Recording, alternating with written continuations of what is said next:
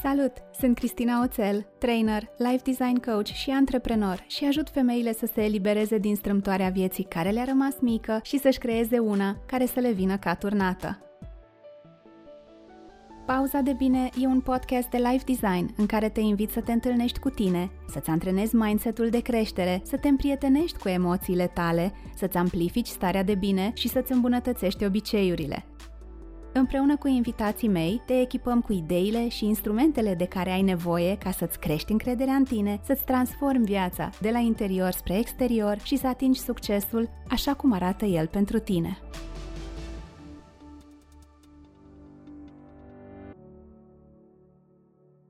Salut! Sper că ești gata pentru încă o pauză de bine inspirațională, pentru că exact asta am pregătit pentru tine.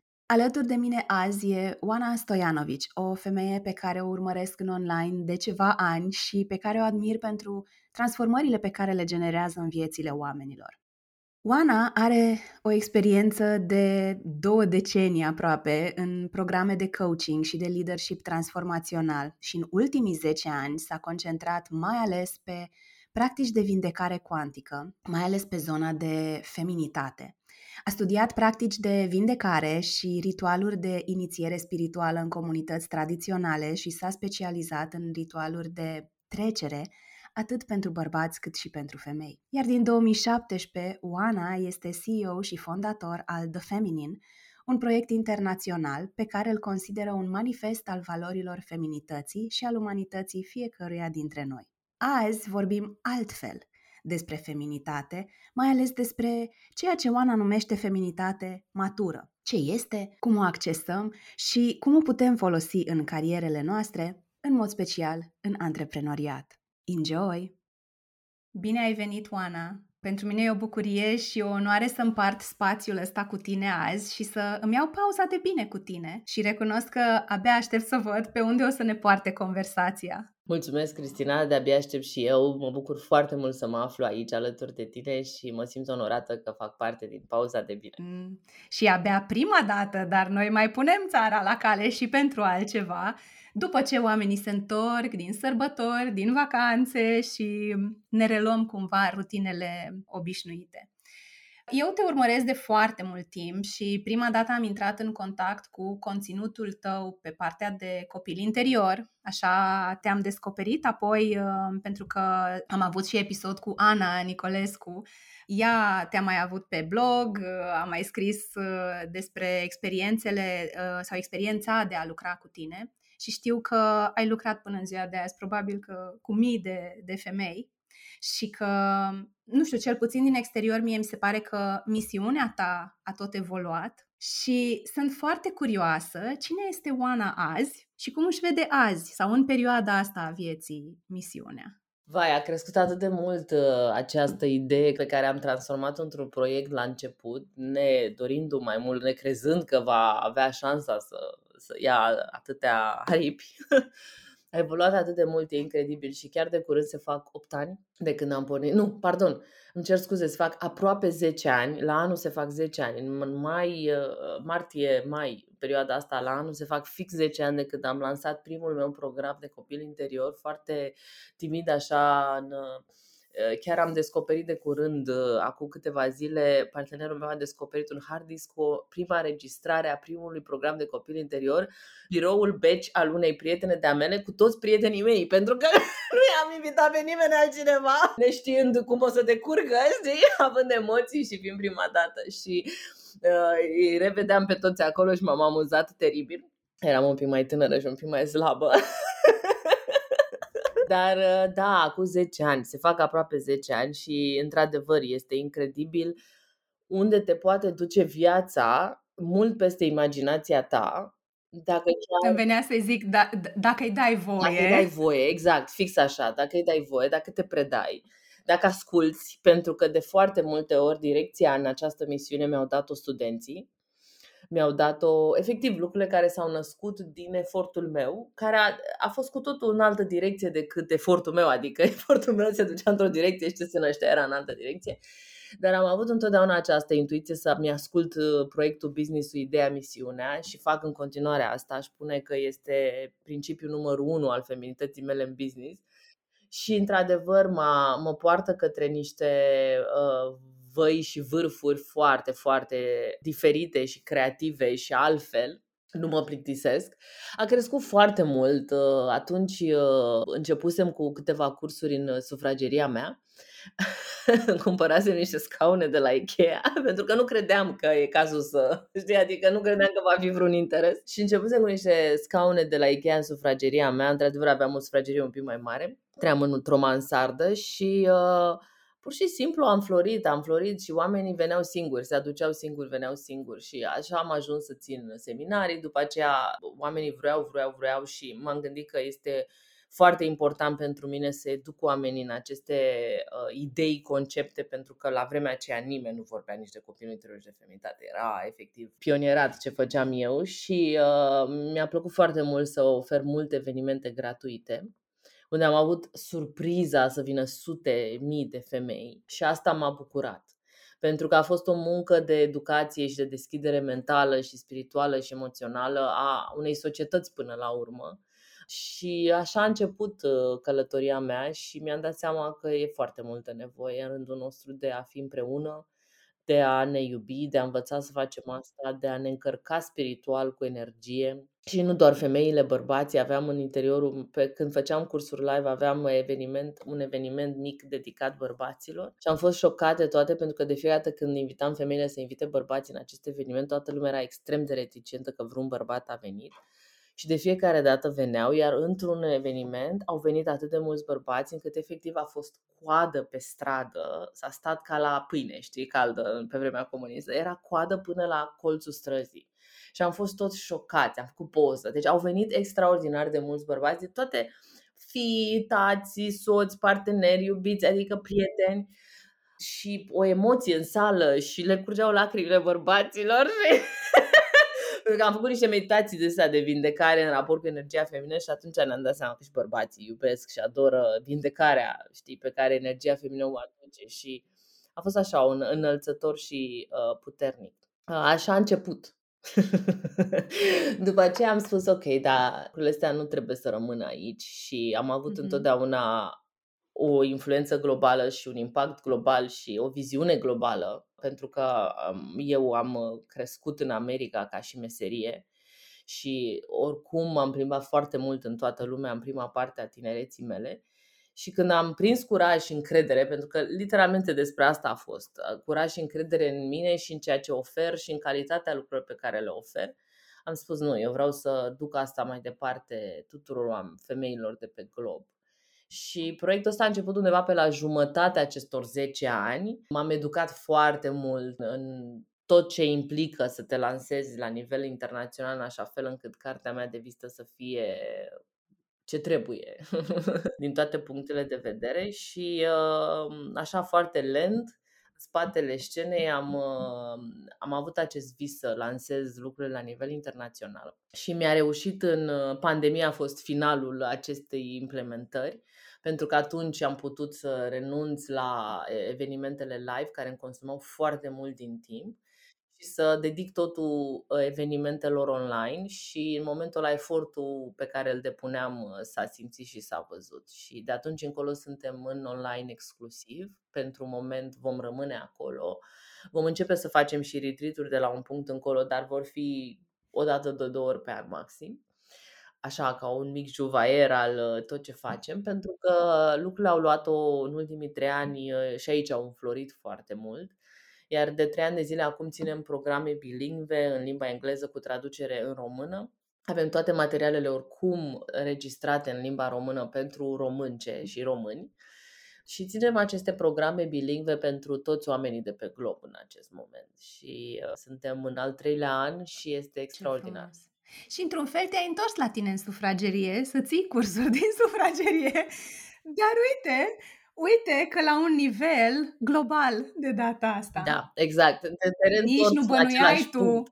Acum 10 ani nici nu bănuiai tu ce poți face din sufrageria ta și ce impact poți avea. Exact, exact, din fotoliu și uh, da, e incredibil cum te întorci așa ciclic în același punct și chiar asta simt, iar acum vrem foarte mult să, să lansăm misiunea noastră și brandul nostru în, în state și lucrăm foarte mult la acest proiect și uh, se va întâmpla mai devreme sau mai târziu și într-adevăr e din sufragerie și e incredibil, nu? Că tot ce ai nevoie este să, să fii perseverent. Cred că asta este esența succesului. Da, perseverență și aș mai adăuga răbdare, dacă ar fi să mă gândesc la propria mea călătorie, pentru că aparent eu așa funcționez, cu pași mici, dar foarte așezați, consecvenți, față de alte persoane care au un alt ritm, o altă energie, o altfel de deschidere. Și, uh, mă rog, asta din categoria capcane, când te uiți în stânga și în dreapta și ți se pare că tu rămâi în urmă în timp ce toată lumea înaintează grațios. Da, e, asta e o capcană e foarte bine punctată, Cristina. Asta e o capcană incredibilă și eu am fost foarte frustrată de-a lungul timpurilor pentru că de exemplu, m-am lansat în același timp cu, cu alte colege sau colegi care au făcut asta la New York, eu am făcut asta în București prima dată. Și în 5 ani eu de-abia mă lansam la nivel internațional, iar ei erau multimilionari, simplu fapt pentru că funcționau pe altă piață cu alt volum, nu era nimic mai bun sau mai rău decât, adică eram în aceeași generație, fusese premianți cu toți, deci nu era unul, da, și nu făceam neapărat același lucru, făceam chestii complementare și zic, uite mai ce înseamnă să te lansezi în România și înseamnă să te lansezi la New York, adică fix aceleași provocări, același drum, același... Dar nu regret acest lucru pentru că unul din lucrurile pe care le-am primit pe lângă fetița mea care cumva s-a născut în contextul ăsta, nu știu dacă s-ar fi născut în contextul ăla și care m-a dat un pic înapoi din punct de vedere al vitezei, dar uh, e despre această lecție a răbdării pe care noi trebuie să o învățăm pentru că nu regret. Când voi fi acolo unde îmi doresc cu ea, e mult mai împlinitor decât fără ea. Nu regret că am rămas în România și că mi-am făcut cumva primii 10 ani ai misiunii mele acolo, pentru că nivelul de spiritualitate pe care l-am experimentat în România și l-am trăit în România și toată această uh, moștenire spirituală pe care noi o avem uh, este de atât de curată și profundă și înaltă încât uh, eu am foarte multă putere și foarte, o fundație foarte foarte solidă în spatele meu, datorită acestei conexiuni a mea personale cu România și cu spiritualitatea din România. Și am avut și timp și răbdare să le buchisesc cursurile mele și programele. Adică le-am pitrocit, le-am iubit, le-am uh, pus virgula unde trebuie și contează foarte mult. Pentru că nu e ușor să construiești programe excepționale care să aibă o durată de zeci de ani de succes, adică să fie de succes și nou și viu după 10 ani. Uh, și asta are foarte mult de a face cu foarte multă muncă uh, pusă în spate și fiecare ediție upgradată și adus ceva nou și relevant pentru grupele de studenți. Și acest lucru mi-a permis să fac asta, pentru că dacă mergeam foarte repede, cu viteza new-yorkeză, știi? N-aș fi avut timp să fac asta și se vede. Se vede, un brand după 10 ani ajunge într-un anumit punct și de-abia din punctul meu de vedere atunci vezi ce este brandul respectiv. Da. Pentru că atunci când, când ești în urcare, ești în urcare, asta e scopul. Dai tot ce mai bun ca să urci. Problema e ce se întâmplă după ce ai urcat, ce ai ajuns în vârf, cine ești tu în acel ciclu de stabilitate și ce oferi atunci. Și uh, surprizele sunt uh, interesante. Și uite așa, când ajungi pe vârf și vezi lucrurile de sus, vezi că te mai așteaptă cine știe câte alte vârfuri, alte urcușuri și coborâșuri. Da, doar începutul, mai aoleo, și cât am, când m-am chinuit și ăsta este cel mai mic vârf din toată cariera da, mea. Oh, știu okay. și rezonez foarte tare și cu ce povestești despre calitatea experiențelor de învățare pe care le creăm pentru cei care ne ne dau încrederea lor și ne cheamă în călătoriile lor să-i însoțim cât au ei nevoie sau ele. Dacă ar fi să te gândești la a sumariza așa într-o propoziție, ce îți propui tu să faci din perspectivă de misiune în următorii ani? Unde îți pui focusul? Ce îți spune intuiția?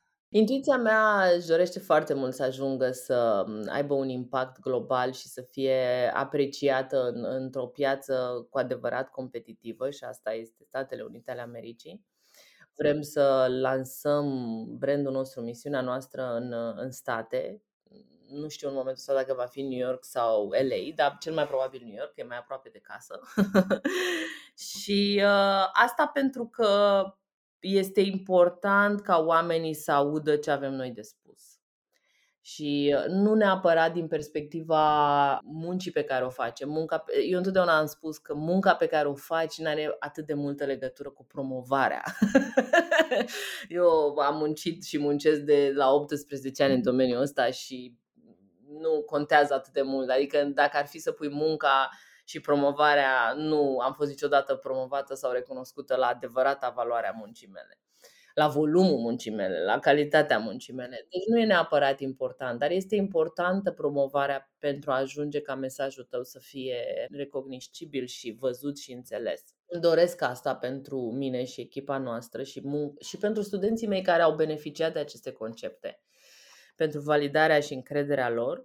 Deci acolo țintim în, perioada, în următorii 10 ani, vedem cât de repede ajungem acolo în ăștia 10 ani și da, să ajungem la cât mai multe femei. Se întâmplă deja asta și e minunat când ai în grupă femei din uh, Africa, din Ghana, din Vietnam, din Cambodgia, din uh, Asia, din Bangladesh, din uh, Australia, din New York, Canada, nu știu, Vancouver, Utah, Londra, știi? Și le vezi că toate sunt femei, adică au aceleași nevoi, au aceleași, sunt în același punct, au aceeași conversație, plus că cultural experiența pe care o primești este fantastică. Și, și e deopotrivă o, o călătorie de evoluție și pentru tine și o experiență de învățare pentru tine. Da, incredibil de mult. Pentru că te scoate din paradigmele chiar și așa, cu expunere mai globală sau din ce în ce mai globală, tot timpul descoperi culturi care reușesc să te surprindă. Un curaj, o frumusețe care reușesc să te surprindă. Asta iubesc foarte mult când femeile se adună, că eu nu mă simt deloc profesor. mă simt o simplă altă femeie uh, care, da, punctual are de făcut o treabă în interiorul acelui cerc și o intenție să o fac bine de fiecare dată cât mai bine uh-huh. dar nici pe departe nu sunt specială sau deosebită și mi se pare că înțelepciunea, frumusețea care se naște din conversația aia și o aduc femeile este incredibilă și da, e, e ceva absolut nobil de fiecare dată și lucru care îmi readuce bucurie, pentru că pentru mine 10 ani ăștia e un ciclu nou. Se, se închide un ciclu, se deschide un alt ciclu E experiența aia de mai multe inimioare care bipăie, știi, când suntem toate în meditație, vizualizez efectiv cum se aprind multe inimioare pe tot globul. Am și zis că voi face în aplicația mea, în platforma mea, această hartă, știi, și să dai check-in și să vezi inimioara. Când ești în meditație, să ți se aprindă inimioara, știi, yeah. și să vezi câte inimioare sunt vii în același timp. Pentru că asta, asta este cel mai important pentru Adică asta mă, mă trezește la 4 dimineața și mă face să muncesc. Nu, nici recunoașterea, nici nivelul sau volumul la care ajungi. Acest lucru, că mai multe femei cultivă iubirea în același timp uh, pe glob, mi se pare incredibil. Și ca să poți să faci asta și ca să poți să duci aceste femei în profunzime spre esența lor și să le ajuți să se reconecteze cu femininul din ele, e important să fi trecut tu prin propria călătorie de decondiționare, spune tu cum, cum vrei. Și sunt curioasă dacă acum, cu înțelepciunea pe care o ai azi, te uiți în urmă la călătoria ta, când ai început să-ți scrii povestea în mod conștient? Povestea feminității mele? Mm-hmm. În momentul în care am avut, am ajunsesem într-un punct în care aveam succes și eram foarte goală pe interior. Cred că era prima dată când, fără să pun în cuvinte sau să înțeleg în termenii ăștia, treceam printr-o depresie.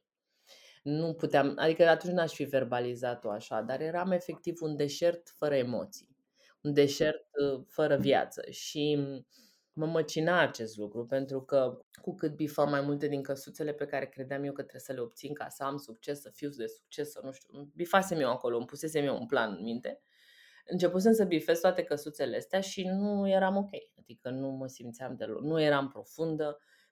Da, simțeam că nu sunt profundă în felul în care îi antrenam pe oameni. Îi vedeam că se întorc cu aceleași probleme.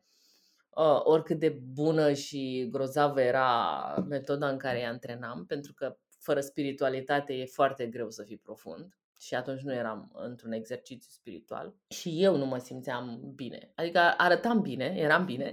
Eram bine, dar nu eram bine. dar nu eram bine, deloc, deloc, deloc. Și nu, nu sufeream la nivel de, nu știu, nu era o suferință care mă durea. Dar era flat, așa, nu se întâmpla nimic în interiorul meu. Era... Mi se pare genul ăla de scenariu în care din exterior lumea ar fi zis că ai tot ce vrei. Da, și aveam. Și pe dinăuntru, și pe dinăuntru tu descrii că e un deșert, fără viață, fără emoții, fără nimic, ceva gol. Exact așa. Și am, mă bucur foarte mult că am fost nebună. Eu sunt nebună, sunt un, un risk taker. Pe mine nu mă interesează unde ajung și ce am. Pot să dezmembrez în 3 secunde tot. Adică și cumva îmi iau bucuria din asta. Adică îmi dă viață chestia asta. Și pentru că nu mi-a dat nimeni nimic niciodată și tot ce am construit a fost de la zero și cumva m-am obișnuit mai mult să-mi iau bucuria din a construi decât din a avea. Știi? Și atunci nu am o problemă să ajung la zero. Mi se pare chiar refreshing. Nu-mi dă nimic ce am. Sau îmi dă, mă bucur, da, e ok. Și mă bucur foarte mult că de atunci eram mult mai mică, nu aveam atât de multă experiență de viață sau încredere. Mi era prima dată când cumva urcasem pe primul meu vârf așa și o făcusem într-un context, nu o făcusem de una singură, cum e acum. Și atunci nu era chiar atât de comod să renunț la tot ce lucrasem 90 ani de zile. Din nou repet ciclul de 10. De fapt de 9 și în al 10-lea se materializează. Și, dar am, mi-am ascultat intuiția și am spus nu, eu trebuie să merg mai departe. Și eram pe punctul să semnez un contract foarte mare cu compania de coaching la care lucram să intru într-un ultimul, ultima etapă de antrenament și la final să spun da. Și s-au întâmplat multe lucruri, am primit semnale că nu e ok să fac asta, s-au întâmplat sincronicități, n-are sens să vorbesc despre ele, că nu, nu, nu face parte din traseu. Dar uh, am avut semnale. Și pe lângă asta, această, acest deșert. Și am spus, nu, eu trebuie, să, eu trebuie să simt altceva, eu trebuie să merg pe alt drum. Și efectiv am ieșit ca mireasa din uh, altar Am spus, nu, tu nu mă mări cu tine acum. Având eu oricum o problemă cu măritatul în sine ca și concept, nu, nu mă mărit, plec mai departe în lume, îmi iau lumea în cap. Și mi-am luat lumea în cap, am renunțat la tot. Am, mi-am păstrat 2-3 uh, clienți, uh, am început să fac coaching unul la unul, pentru că atunci lucram pentru această metodă și nu aveam drepturi sau voie, era ilegal, lipsit de integritate, nu ilegal, să lucrez în altă metodă sau să am clienții mei. Am renunțat la tot, am închis acel contract onorabil, super ok și uh, mi-am luat 2-3 clienți de-ai mei ca să pot să am să supraviețuiesc financiar și am spus nu, eu mă duc în lume, vreau să cunosc alți oameni, vreau să cunosc maestri, mă apuc de spiritualitate, să văd care e treaba cu subiectul ăsta. Ok. Dacă ar fi să definești cum arată și mai ales cum se simte succesul pentru tine azi? Se simte sub forma bucuriei pentru că pentru mine a ajuns foarte, foarte important ca în timp ce fac lucruri și mă îndrept către țeluri, care le văd ca niște jaloane, nu le mai văd ca ceva care mă va defini. Și cred că asta este cel mai important lucru pe care l-am accesat apropo de succes. Nu mă mai identific cu ce am sau ce îmi doresc. Ce am și ce îmi doresc se poate întâmpla sau nu că nu tot timpul, oricât de grozav ai fi, ți se întâmplă lucruri pe care le vrei. Din sunt motive care nu depind de tine. Și e important să lași acest nu depinde de tine să aibă loc, pentru că altfel te invalidezi tot timpul și ești într-o presiune constantă care nu te ajută nicăieri. Plus că uneori pierzi surprizele, adică uneori surprizele universului sunt mai mari decât targeturile tale. Să obțin ceea ce îmi doresc în viață, oricum ar arăta asta în orice ciclu de creație l-am, dar bucurându-mă și având mai mult timp pentru a mă bucura. Care înseamnă și mai mult timp fizic, dar înseamnă și prezență. Prezență la mine, la ce simt, la ce vreau, la cum modelez fiecare zi. Am feeling-ul ăsta, deși sunt foarte tânără, că viața e foarte rapidă. că trece repede. Și acum de când am copil trece și mai repede. Adică nici nu știu nu știu, de exemplu, am intrat la grădiniță în septembrie, este noiembrie, am avut muci toată perioada, nu știu septembrie și octombrie. Nu am ieșit din casă. Deci nu...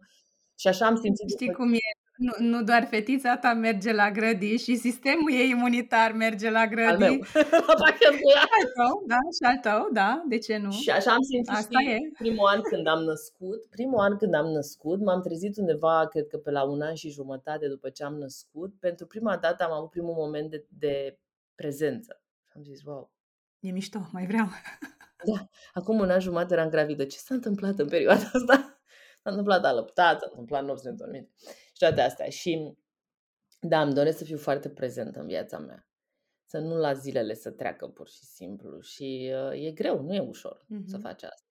Mie îmi place să, să pun întrebarea asta, nu doar cum arată succesul, ci și cum se simte, pentru că în momentul în care tu spui că se simte cu bucurie sau a bucurie, Asta, sigur, nu exclude faptul că te îndrepți spre niște lucruri pe care ți le dorești pentru tine, pentru businessul tău, dar în același timp te împuternicește cumva să creezi bucurie în orice fel de context, de mai multe ori, în fiecare zi.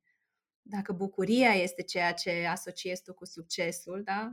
Nu știu, pot să stau să dansez cu copiii, asta mi-aduce bucurie, în mijlocul zilei, că așa vrem noi it makes me feel successful. Ah, da, și da? până la urmă fericită, că dacă ai succes, dar nu ești fericit, nu e ok. Mai bine lăsați. Ce înseamnă pentru exact. tine să ai un business spiritual? Am înțeles partea de global, am înțeles partea de internațional, înțeleg, e important pentru tine.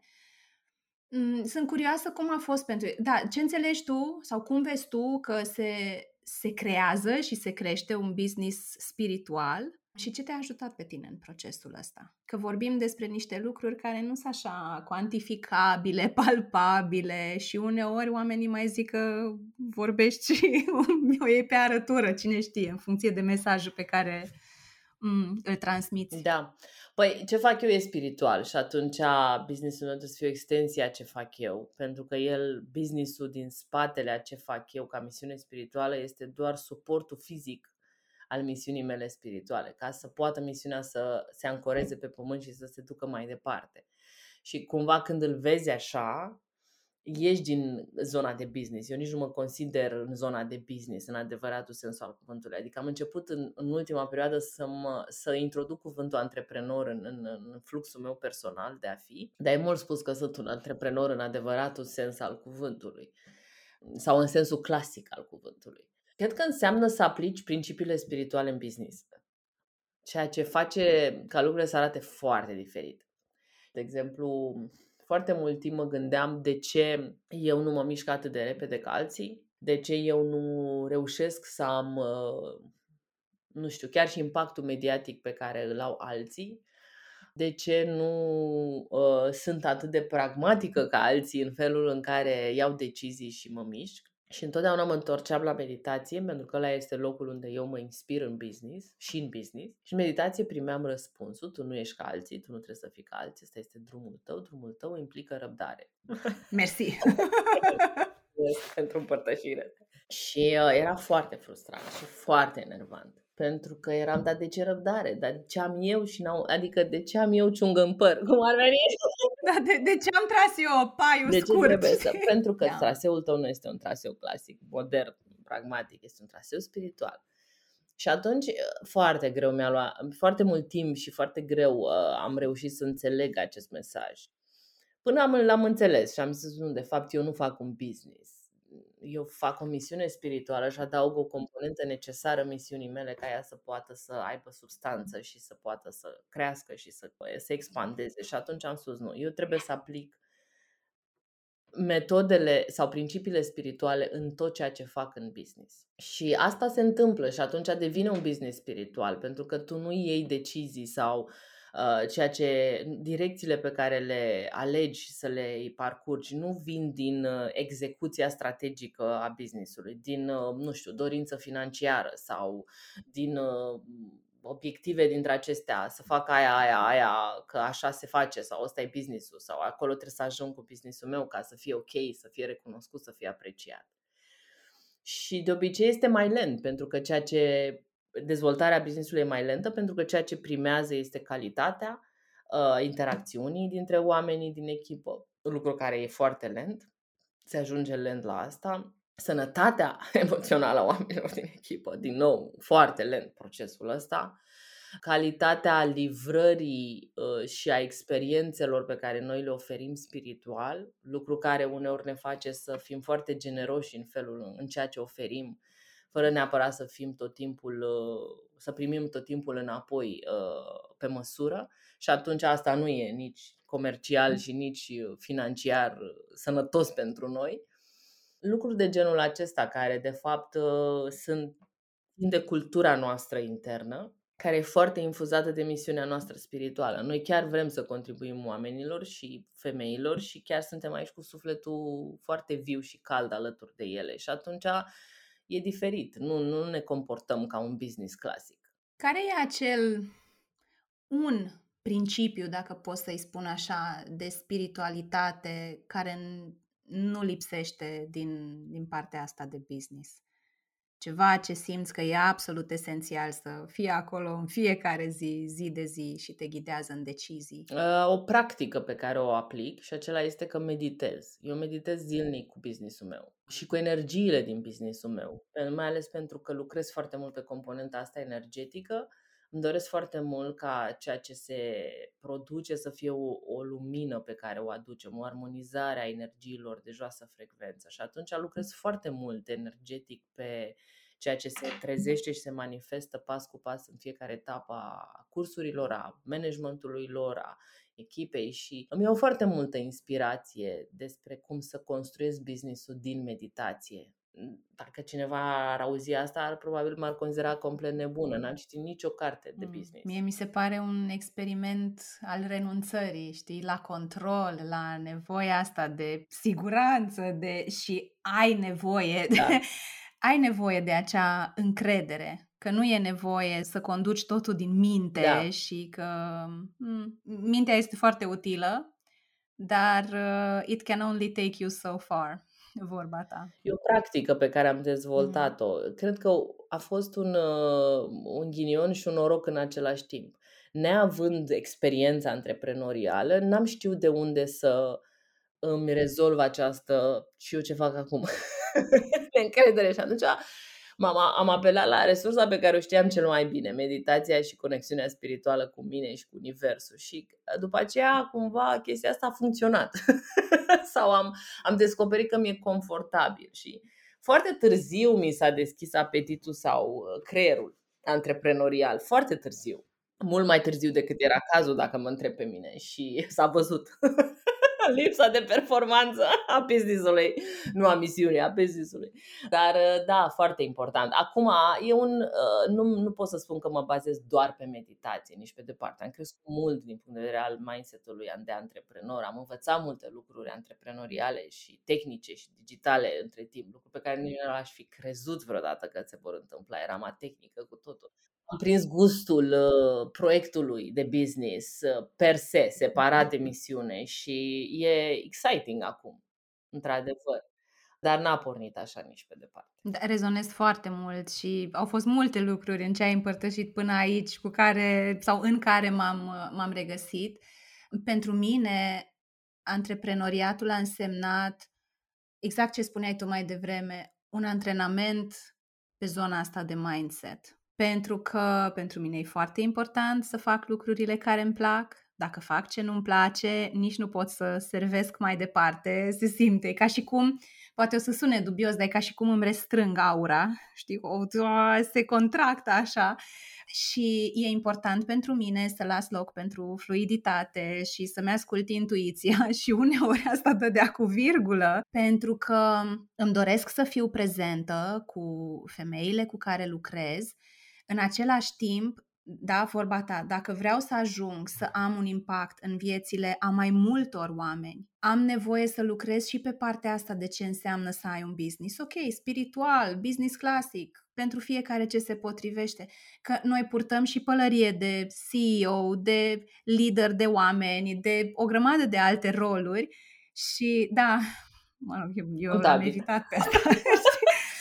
Dar um, nu putem să, să vorbim, cred eu, de a avea un business dacă purtăm doar pălăria aia specialistului sau cum să zic, da, a, nu știu, vindecătorului, a ghidului și așa mai departe. E nevoie să avem și, și partea asta. Și pentru mine experiența antreprenoriatului, chiar povesteam recent că mi-a intensificat foarte mult sau mi-a crescut viteza sau dorința sau curajul de a investi în vindecarea mea, adică mi-a scos la suprafață niște lucruri pe care nu știu dacă aș fi putut să le descoper altfel, dacă nu aveam aceste challenge-uri. Și aș vrea să deschid o paranteză, pentru că vreau să mai adăugăm un strat, un layer la conversația asta despre business și despre antreprenoriat, așa cum îl vezi tu și cum îl experimentezi tu. Și pentru asta vreau să deschid o paranteză și să explorăm un pic partea asta de feminitate matură. Te aud vorbind despre asta um, și aș vrea să le ajutăm pe cele care ne ascultă, poate chiar și pe cei care ne ascultă, ce înseamnă că maturitatea nu are legătură cu îmbătrânirea sau cu vârsta, se referă la alte lucruri și aș vrea să povestim un pic despre feminitatea asta matură, despre ce alte etape poate e nevoie să traversăm până să putem să o accesăm. Mm, ce simți tu aici și acum da. să pui în spațiul ăsta? Cred că este un subiect uh, care trebuie vorbit mai des și nu doar de mine, în general în societate, pentru că trebuie să începem să dăm oamenilor repere corecte și complete despre ce înseamnă sănătatea emoțională și maturitatea emoțională. Când mă refer la maturitate, la feminitatea matură sau la a fi matur, pentru că și în programele de copil interior lucrez cu femei și bărbați și vorbesc despre același lucru și în cazul bărbaților, de fapt mă refer la eh, vindecarea, însănătoșirea, elevarea emoțiilor noastre și chiar creșterea lor la un nivel matur. Uh, suntem maturi din punct de vedere social, suntem maturi din punct de vedere intelectual, uneori stăpânim o meserie la nivel de maturitate și producem performanțe în direcția asta, dar nu în același fel suntem maturi la nivel emoțional. Și asta are de-a face cu faptul că nimeni nu ne învață de mici și nici mai târziu ce să facem cu emoțiile noastre. Și atunci când nu faci nimic cu emoțiile tale, de cele mai multe ori, fără să-ți dai seama, rămâi prins în anumite etape de dezvoltare psihologică, de cele mai multe ori în copilărie sau adolescență. Da, pentru că se întâmplă incidente care te rănesc, dar nu numai. Pur și simplu și pentru că toți oamenii din jur rămân prinși în același nivel emoțional de, de obicei într-o adolescență întârziată. Și vezi asta foarte evident în criza de viață mijlocie pe care toți o avem, indiferent de deștepți, grozavi și educați suntem și vrem să o prevenim. Nu se previne, nu se poate preveni. Intrăm în ea cu glorie. Femei, bărbați deopotrivă. În aprilie fac 40, da? și uh, atunci ne comportăm ca niște adolescenți sau niște copii. În momentele în care trebuie să dovedim că suntem adulți, știm ce avem de făcut mental. Nu e despre asta. Uh-huh. Emoțional ne comportăm așa. Și, de fapt, e o vindecare. Criza de viață mijlocie este o vindecare care, de fapt, vine să ne arate prin, prin faptul că cumva având succes, renunțăm să mai alergăm după succes, pentru că pe la 40 începe să se contureze totuși traiectoria succesului nostru și personal și profesional începem să avem lucrurile astea și atunci ceva din noi se relaxează. Și când se relaxează, acele emoții ies la suprafață pentru că și ele vor să trăiască. Și ele au un mesaj și ele vor să existe. Și atunci ies la suprafață și dintr-o dată ai niște impulsuri da, pe care nu le poți controla sau nu mai vrei să le controlezi, care ți îți reflectă și scol la iveală adolescent, adolescentul, copilul, copila. Și dintr-o dată vezi un om care e tot ce trebuie și a, cum să spun, te inspira ca, pro, ca profesional și la nivel uman și îl vezi uh, comportându-se într-un fel adolescent și spui, bă, dar cum se poate? Nimeni nu se mai comportă cum trebuie. Nu, ne comportăm toți cum trebuie, dar așa arată, adică asta este adevărul unde ne aflăm cu toții și criza de viață mijlocie este o etapă de vindecare, e o oportunitate de creștere emoțională dacă, o, și, dacă și te duci într-un proces de spiritual de, uh, de conectare cu tine și de terapie și lucrezi cu emoțiile astea adolescentine care ies la suprafață. Dacă doar le lași să iasă la suprafață, și îți distrug familia și îți distrug cariera și te duc într-un alt punct și te fac să sim- te simți bine un an, doi și atâta tot și după care te, te, te trezești din beție, știi? Și zici, oh my god, ce s-a întâmplat? Atunci nu, nu e ok. Criza de viață mijlocie nu ți-a dat nimic.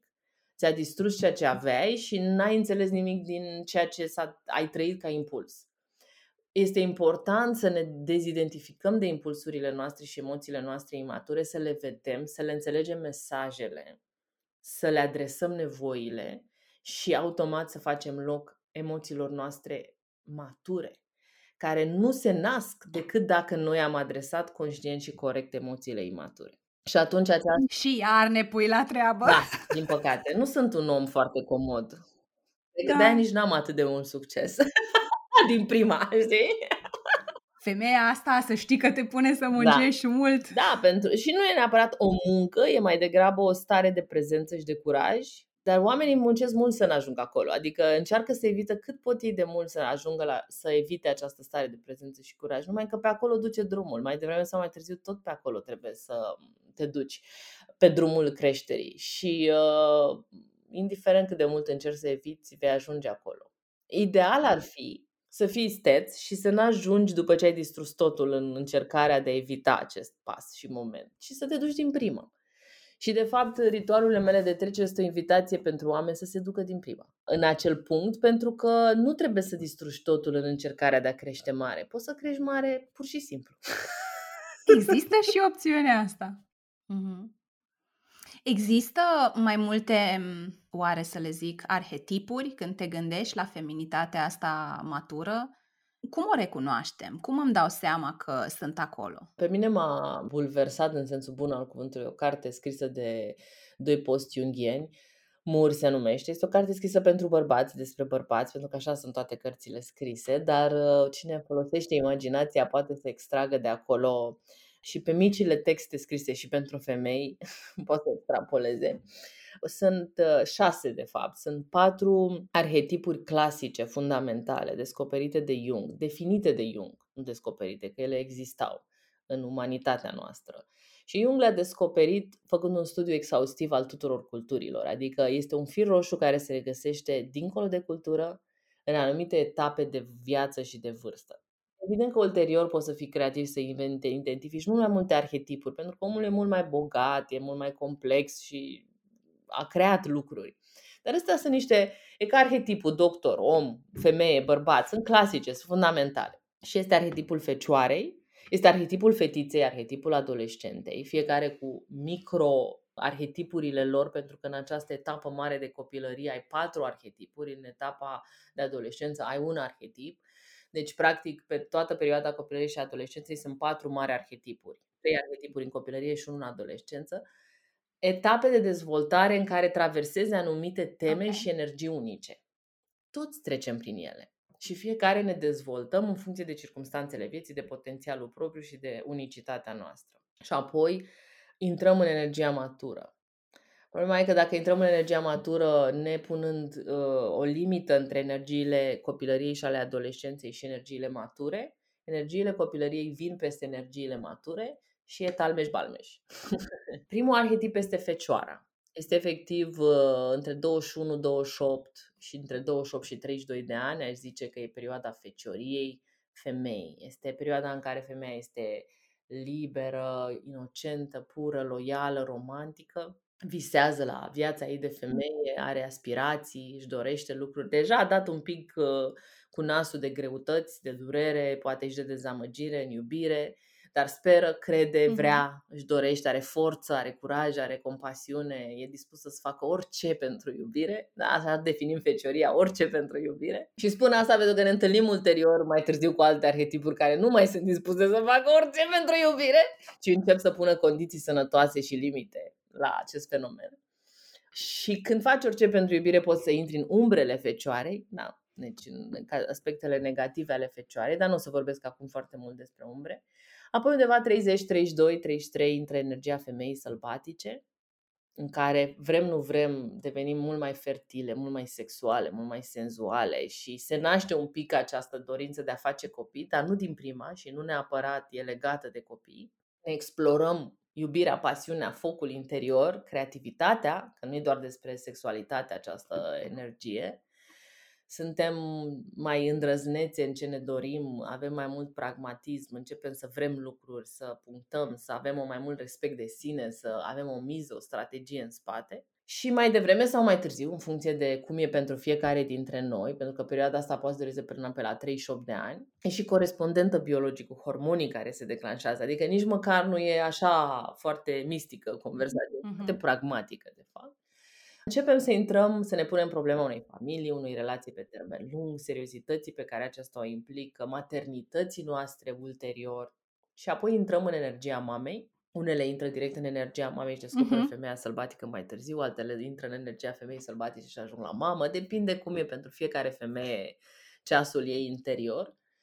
Și apoi deschidem energia maternității, după ce cresc copiii un pic mai mari, intrăm un pic în uh, ok, și cum facem asta pe termen lung fără să o luăm razna? și se trezește regina din energia mamei, care e despre cum hrănesc, cum construiesc, ideal fără martirism, lucruri pe termen lung, pentru că nu e așa de simplu și, din păcate, nu pot să-l duc pe copil uh, la alții, pentru că odată ce l-am născut trebuie să am grijă de el până pleacă de acasă și începe, încep să intri așa într-o zonă de care e moștenirea mea, știi? Și lucrezi în fiecare zi la moștenirea ta, la copii, deci la cariera ta și la familia ta și trebuie să nu te extenuezi în asta. Trebuie să-ți găsești încă prospețimea și forța și inspirația ta personală ca femeie, sălbatică dacă vrei, da, ca femeie în acest proiect. Și apoi, undeva în jurul menopauzei, intervine femeia înțeleaptă, care e o întâlnire cu spiritualitatea noastră la un nivel profund și este despre înflorirea feminității noastre, nu uciderea ei, cum este colectiv uh, etichetată. Și astea sunt cele patru mari etape de viață. Nici măcar sunt etape de viață coordonate de un arhetip și ele reprezintă maturitatea noastră ca femeie. Acum, ce se întâmplă dacă noi nu le trăim conștient și nu ne racordăm spiritual și psihologic la etapele astea, prin conexiunea cu arhetipurile și resursele feminine, este că trecem foarte mult prin umbrele lor și prin lecții care ne costă mult. Adică suntem martire în a fi mamă până când colapsăm. De ce să facem asta dacă noi putem, și în trecut erau femeile tinerele, erau inițiate de reginele mame, iubita, îl iubești, este extraordinar de mai pomenit, dar știi și pe copil și pe soț. Soțul are nevoie de anumite limite, copilul are nevoie de altele. Nu vine nimeni să-ți spună, învață copilul din prima că somnul, ă, munca și timpul lui mami sunt sacre. Învață-l din prima. Că nu suferă copilul dacă îl înveți din prima, că atunci când mami spune nu intra pe ușa de la baie, lucru pe care o face și el în adolescență, stai liniștit, da? Asta înseamnă că mami nu-l iubește. Nici pe departe nu intrau jumătate de oră și mami te iubește cât vrei tu după aceea și te iubește și înainte și te iubește tot timpul.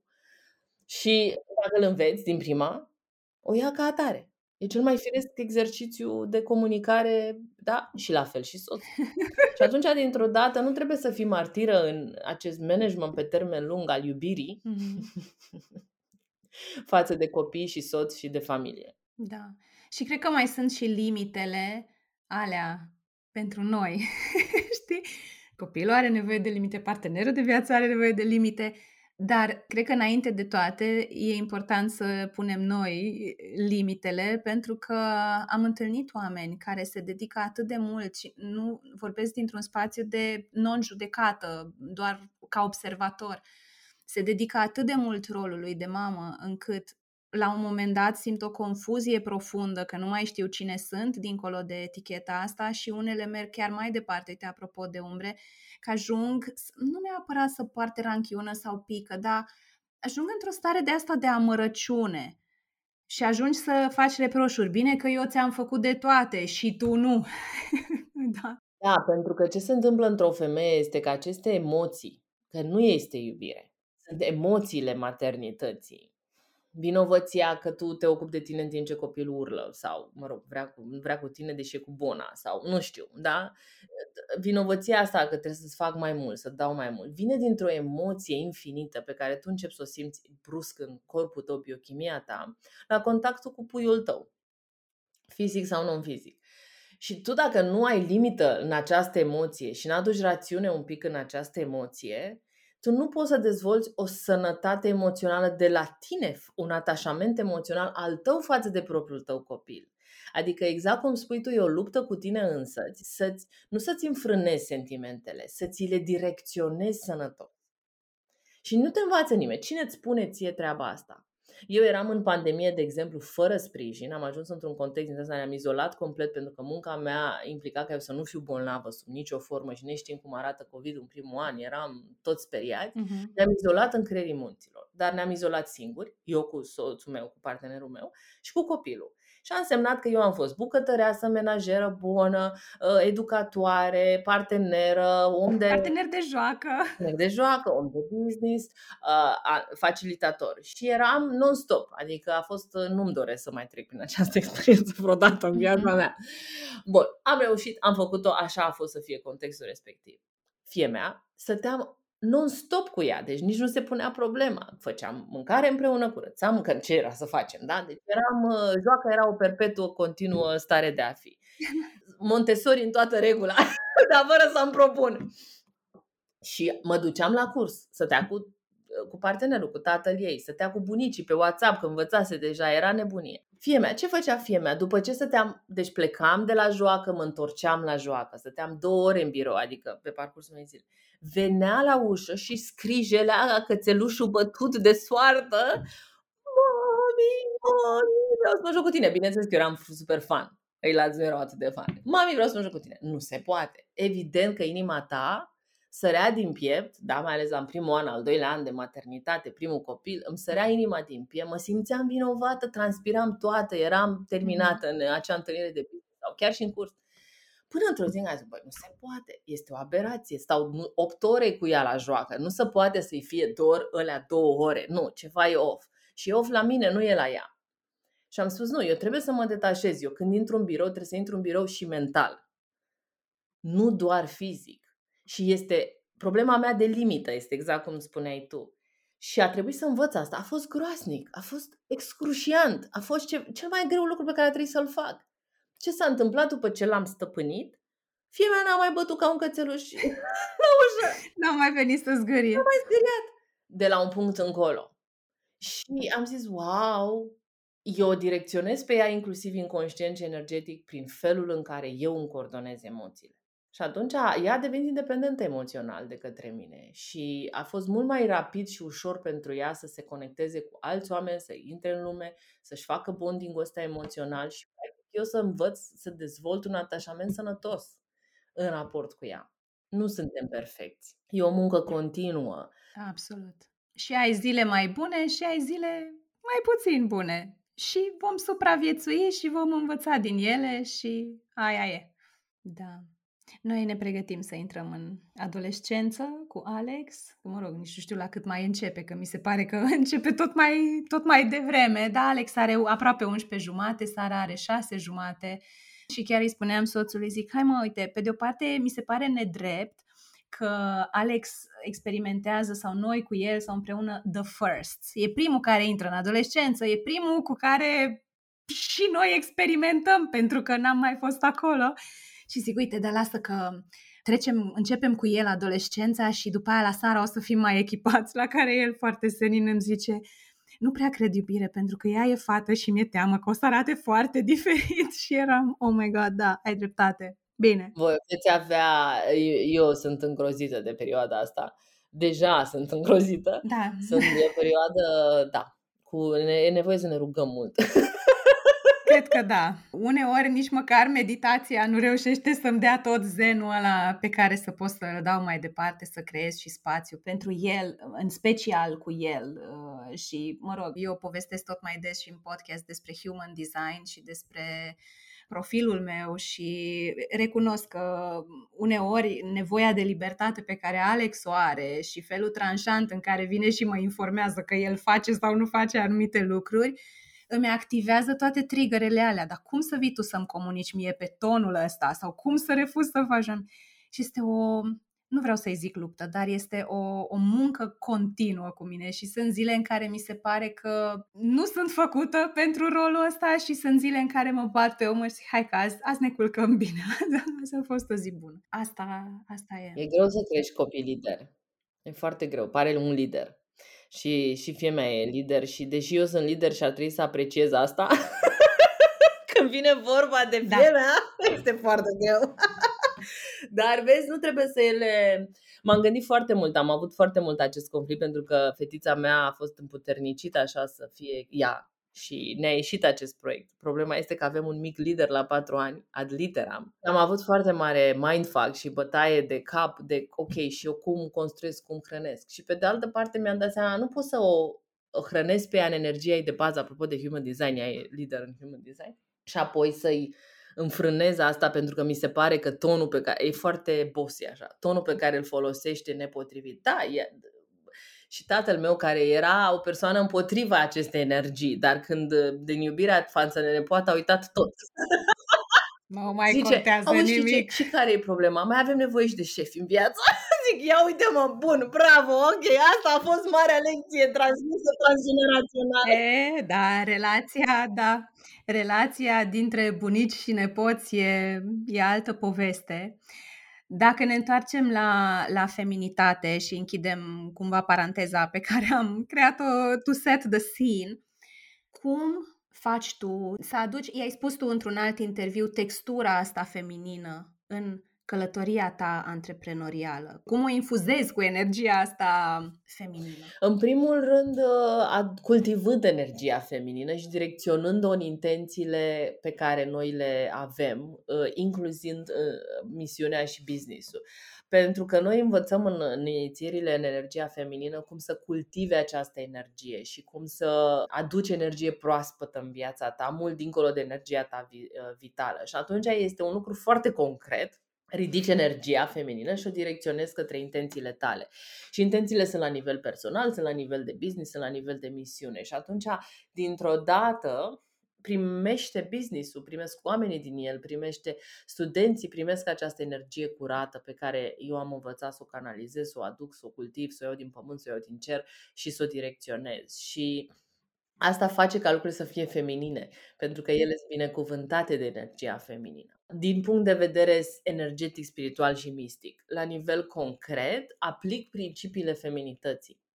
Adică totul este, noi avem loc pentru fluiditate și organicitate. Și ne-a fost foarte greu să ne aliniem toți ca echipă la asta. Adică, ok, te aliniezi tu, te aliniezi tu, dar nu tot timpul e la fel de ușor să se alinieze alții. Și Asta a fost un exercițiu continuu în echipa noastră. Hai să vedem cum, unde ne duce energia până la finalul săptămânii. Hai să vedem ce facem. Hai să vedem cum aducem treaba asta. O lăsăm să curgă din interiorul procesului. Ne conectăm cu ce vor oamenii. Au fost valori efective pe care a trebuit să le practicăm uneori mult timp, până când am început să le aliniem în interiorul culturii noastre organizaționale. Ok. Și în afară de această fluiditate și de a lăsa lucrurile cumva să curgă organic, când aduci feminitate în business, ce altceva mai aduci sau pentru ce creezi loc? Uh, pentru emoții, fără ca ele să te copleșească sau să... Un alt lu- proces foarte lung, fără ca ele să te copleșească sau să îți distrugă strategia și planul de acțiune. Dar uh, avem loc pentru... Am învățat cel puțin la nivelul echipei uh, de top management, pentru că acolo se simte cel mai mult influența sau absența lor, loc pentru emoții, loc pentru starea de bine. Nu lucrăm, uh, lucrăm foarte e- organizat și disciplinat și foarte performant. Suntem tot timpul sus cu, cu ce avem de făcut și că așa, dar dacă avem nevoie să ne luăm pauză, să ne să plângem sau să râdem sau să ne odihnim, facem asta fără niciun fel de ca un consens general, adică este toată lumea responsabilă de starea lui de bine, timp ce manifestăm, materializăm și creăm lucruri uh, în viața noastră și în business. Mhm. Și atunci m, nu punctăm orele de program, punctăm performanța și fiecare își organizează fluxul pe care îl are de făcut în funcție și de starea lui de bine. Și n-a fost ușor. Noi, noi am atras, eu am atras oameni ca mine, workaholici, perfecționiști, Hmm, oamenilor care Cred. erau foarte devotați și loiali uh, jobului și le era greu să-și ia pauză. era exact opusul.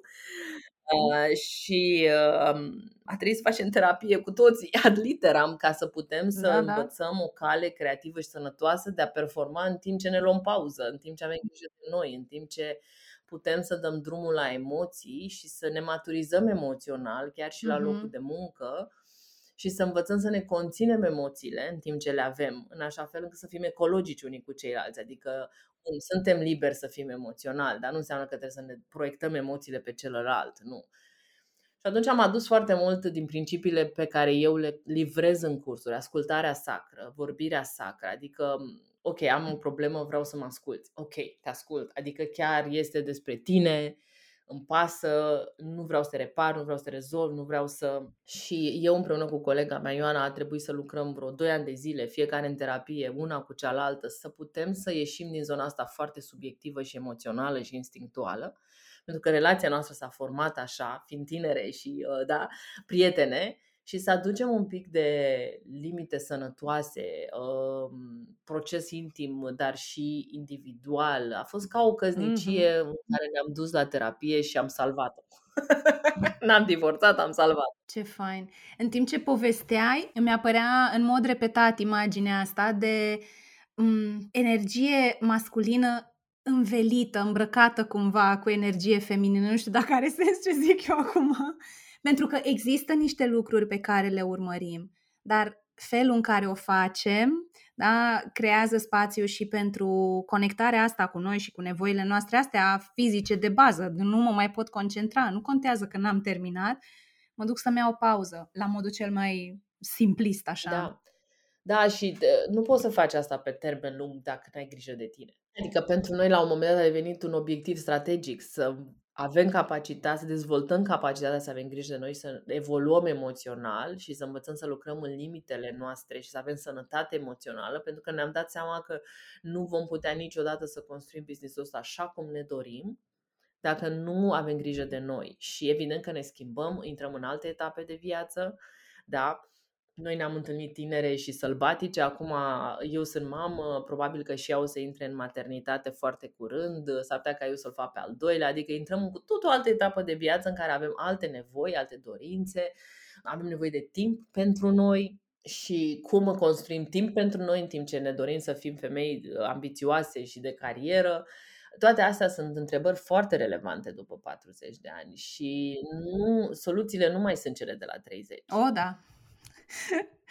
Îmi vin acum în minte tot felul de lucruri, știi, din aria cu care lucrez eu cu mine și da, chiar nu, chiar nu mai funcționează și devine cumva o muncă, știi, dar și în căsnicie. Oamenii care am fost când ne-am căsătorit nu mai sunt oamenii care suntem azi.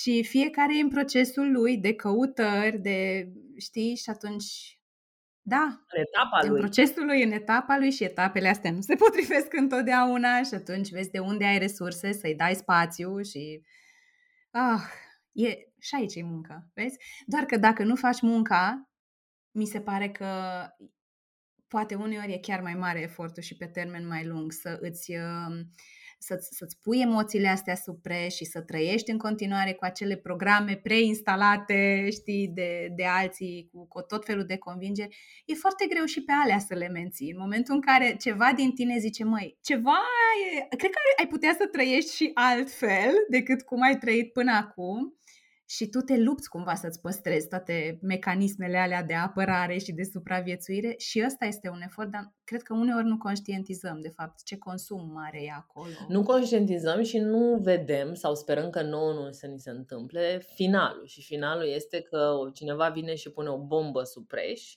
și explodează în fața ta când ți-e lumea mai dragă. E inevitabil. De când fac această muncă și lucrez numai cu oameni de, nu știu, 38, 48, Adică sunt specialistă în middle life crisis, nu am întâlnit pe nici o persoană care să nu explodeze bomba de supreș în fața lui dacă nu face ceva să se uite la ce se ascunde sub preș mai devreme. Nu am întâlnit. Nu există. E ca un ceas biologic care se declanșează by default. Deci nu trebuie să aștepți să ți se declanșeze bomba de supreș. Du-te și uită-te supreș. Oricât de greu și rău ar fi, nu-i mai greu și mai rău decât să ți se declanșeze bomba în mijlocul sufragerii să dispară apartamentul pe care l-ai construit de 10 ani de zile.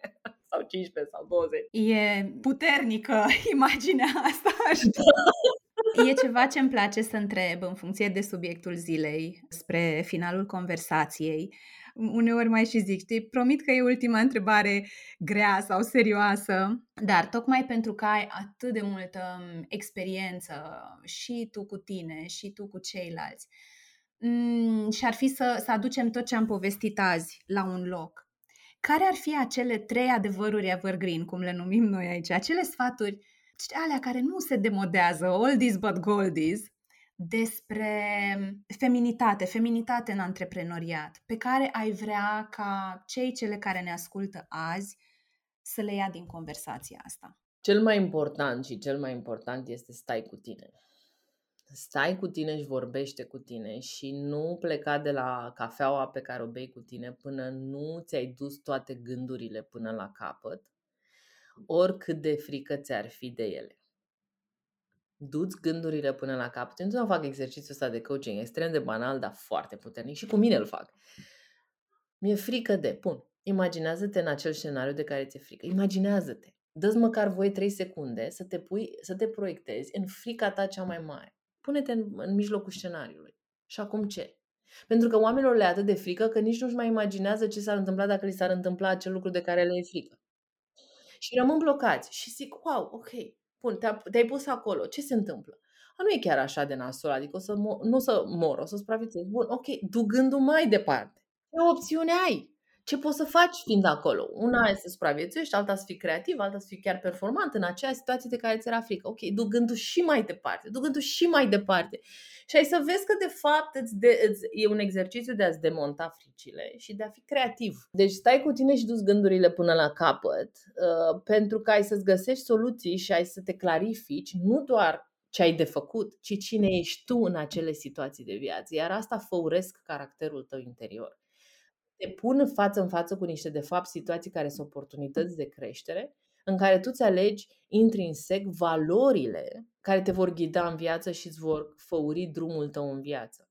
Și în momentul în care ai luat o decizie în momentul ăla, fără să-ți dai seama sau conștient, când ajungi ca decizia să se materializeze, ești foarte împăcat, chiar dacă pierzi lucruri, pentru că tu știi că ai luat, o, ai luat decizia mult timp înainte într-o valoare personală și că n-ai face nimic altceva să schimbi alinierea ta la acea valoare. Și ce pierzi face loc Și atunci ce pierzi pentru altceva. e asumat. Da, absolut. Pentru că întotdeauna okay. știi ceva, da? Da. deci stai cu tine și dus gândurile până la capăt. Știu, sună de suet deja. Trăiește în prezent. Dar trăiește în prezent uh, mai, mai, mai mult de bucură-te. Bucură-te, dă și ție voie să te bucuri, chiar dacă lucrurile nu arată perfect, chiar dacă nu ai ajuns la tot ce-ți dorești, chiar dacă nu ți-e clar unde te duci, dă-ți voie 5 minute în fiecare zi, trăiești în prezent și să te bucuri de tine, de moment, de păsărelele de afară, de o rază de soare. Dă-ți voie să trăiești acea clipă a prezentului și bucură-te. Trăim și luăm cu noi în suflet mai departe, când ieșim din această viață, bucuria pe care am trăit-o. Nu acțiunile, nu banii, nu succesul, nu obiectiv, bucuria. Nici orele petrecute la muncă, nici... Doar iubirea și bucuria pe care am trăit-o se înmagazinează în amprenta sufletului nostru. Învață să pui în amprentă mai mult pentru că te duci tu cu ea mai departe în mai multul ăla și te ajută. Și te vei întâlni în viața viitoare cu ceea ce ai achiziționat în viața asta. E bagajul tău. Poate nu o să te naști într-o familie bogată, poate nu o să ai succes, poate să, nu o să te naști în cele mai frumoase circunstanțe, dar vei lua cu tine această bogăție pe care ai achiziționat-o la nivelul sufletului din alte vieți. Și poate că va fi mai mult decât circunstanțele în care te naști îți va fi de ajuns ce vei lua cu tine la nivel de suflet decât în ce te naști. Deci, al doua este bucură-te un pic, un pic. un pic mai mult, dacă spune. Măcar, măcar un pic, dar un pic mai mult e recomandat. Da. Și al treilea ar fi un îndemn pentru femei să învețe să aibă grijă de ele, lucru care nu înseamnă doar să te duci la salon să te îmbraci frumos, înseamnă să uh, ai grijă de emoțiile și de sufletul tău ca femeie, pentru că nimeni nu face asta pentru tine, nici cel mai generos bărbat de pe fața pământului care te va iubi doar pe tine necondiționat restul vieții lui, nici cei mai frumoși, deștepți, grozavi, minunați copii pe care o să-i crești impecabil, nici cea mai bună prietenă care e alături de tine în toate momentele tale, nimeni, absolut nimeni nu va avea grijă de sufletul Doamne, tău cât de așa adevărat. cum tu vei avea grijă de sufletul tău dacă faci din asta o prioritate. Bine că o învățăm, știi? Da. O învățăm târziu pe asta, dar... Da. Da, pentru toate fetele și adolescentele care n-au auzit acest lucru mai devreme sau de la mamele lor, le spunem noi acum la aproape 4 Da. minute. Ce frumos! Și mi-ai ridicat mingea cumva la fileu, pentru că sunt foarte curioasă să aflu, apropo de a avea grijă de noi și de sufletul nostru, cum arată pentru tine o pauză de bine? Ce frumos! Pentru mine astăzi o pauză de bine arată cu liniște și soare, departe de familie, departe de soț sau uneori cu soțul, uneori, uneori. Dacă suntem într-un vibe bun și nu vorbim despre Putin. da, deci dacă, sau despre copii sau despre pe faleza mea unde eu trăiesc aici la mare și chiar și când e iarnă e frumos și e soare și e mare, pe faleză să mă plim, să-mi beau o cafea lângă mare și să fie liniște și să fie soare. E o pauză de bine absolut simplă, dar foarte profundă, care mie îmi uh, dă un reset la tot ceea ce am nevoie să dau reset. Și uh, foarte, foarte. N- n-aș fi crezut că am să tânjesc după atâta singurătate și să-mi facă plăcere după 35. Da, Da. este un ritual absolut superb pe care uh, aș vrea Mm. să mi-l ofer mai des. Da, vezi, în limba română e singurătate. Nu că există și solitudine, dar e diferență între being lonely și solitude, știi? Ideea aia de eu cu mine, acum doar eu cu mine și e exact ce trebuie. Doamne, cât te înțeleg și cu soarele și da. Sunt acolo, am fost cu tine. am fost cu tine în imaginația. Și tăcerea, tăcerea, tăcerea. Liniștea. Așa e. Pot să-mi aud gândurile, pentru că atunci când ai copii mici e zgomot continuu. Și Asta când e. ai copii mai E puțin zgomot. mici. Ba chiar aș zice că devin mai vocali sau mai hotărâți sau mai, știi, mai înfipți în identitatea lor și în nevoile și în dorințele lor. Da. Oana, eu aș fi putut să mai stau aici mult și bine. Oricum am depășit timpul pe care ni l-am setat așa la nivel de intenție, dar am făcut această promisiune că lăsăm conversația să ne poarte pe unde are nevoie să meargă. Dar vreau neapărat să-ți creez spațiu pe final, să te întreb la ce bunătăți mai lucrezi în perioada asta și mai ales cum pot oamenii să intre în legătură cu tine, unde te găsesc online. Cu- Cum ajung oamenii la tine în sufragerie? Uh, Sunt foarte bucuroasă pentru că în toamna asta, pe 26 noiembrie, lansăm și deschidem porțile programului de feminitate matură și uh, avem un grup deja extraordinar de femei și este o energie efervescentă și proaspătă și profundă. Deci invit toate femeile să considere acest program și ritual de trecere pentru ele în această toamnă. Va fi revoluționar și am să, cu permisiunea ta, am să ofer un link către evenimentele noastre gratuite care te pot conduce mai departe către programul de feminitate și un link către programul de feminitate în sine dacă deja ai fost alături și ești clară că vrei să-l faci.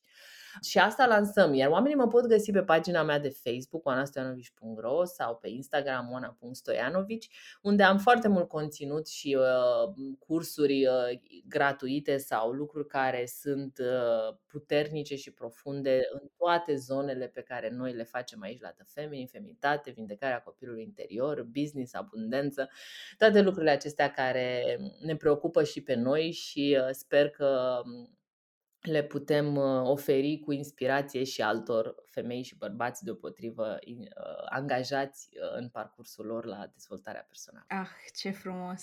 Deci noi amândouă o să mai facem niște riduri după conversația asta de azi. Am Da. zâmbit amândouă așa de la un capăt la altul. Da, e ok. M-am împăcat ok, cu e ideea ok. asta.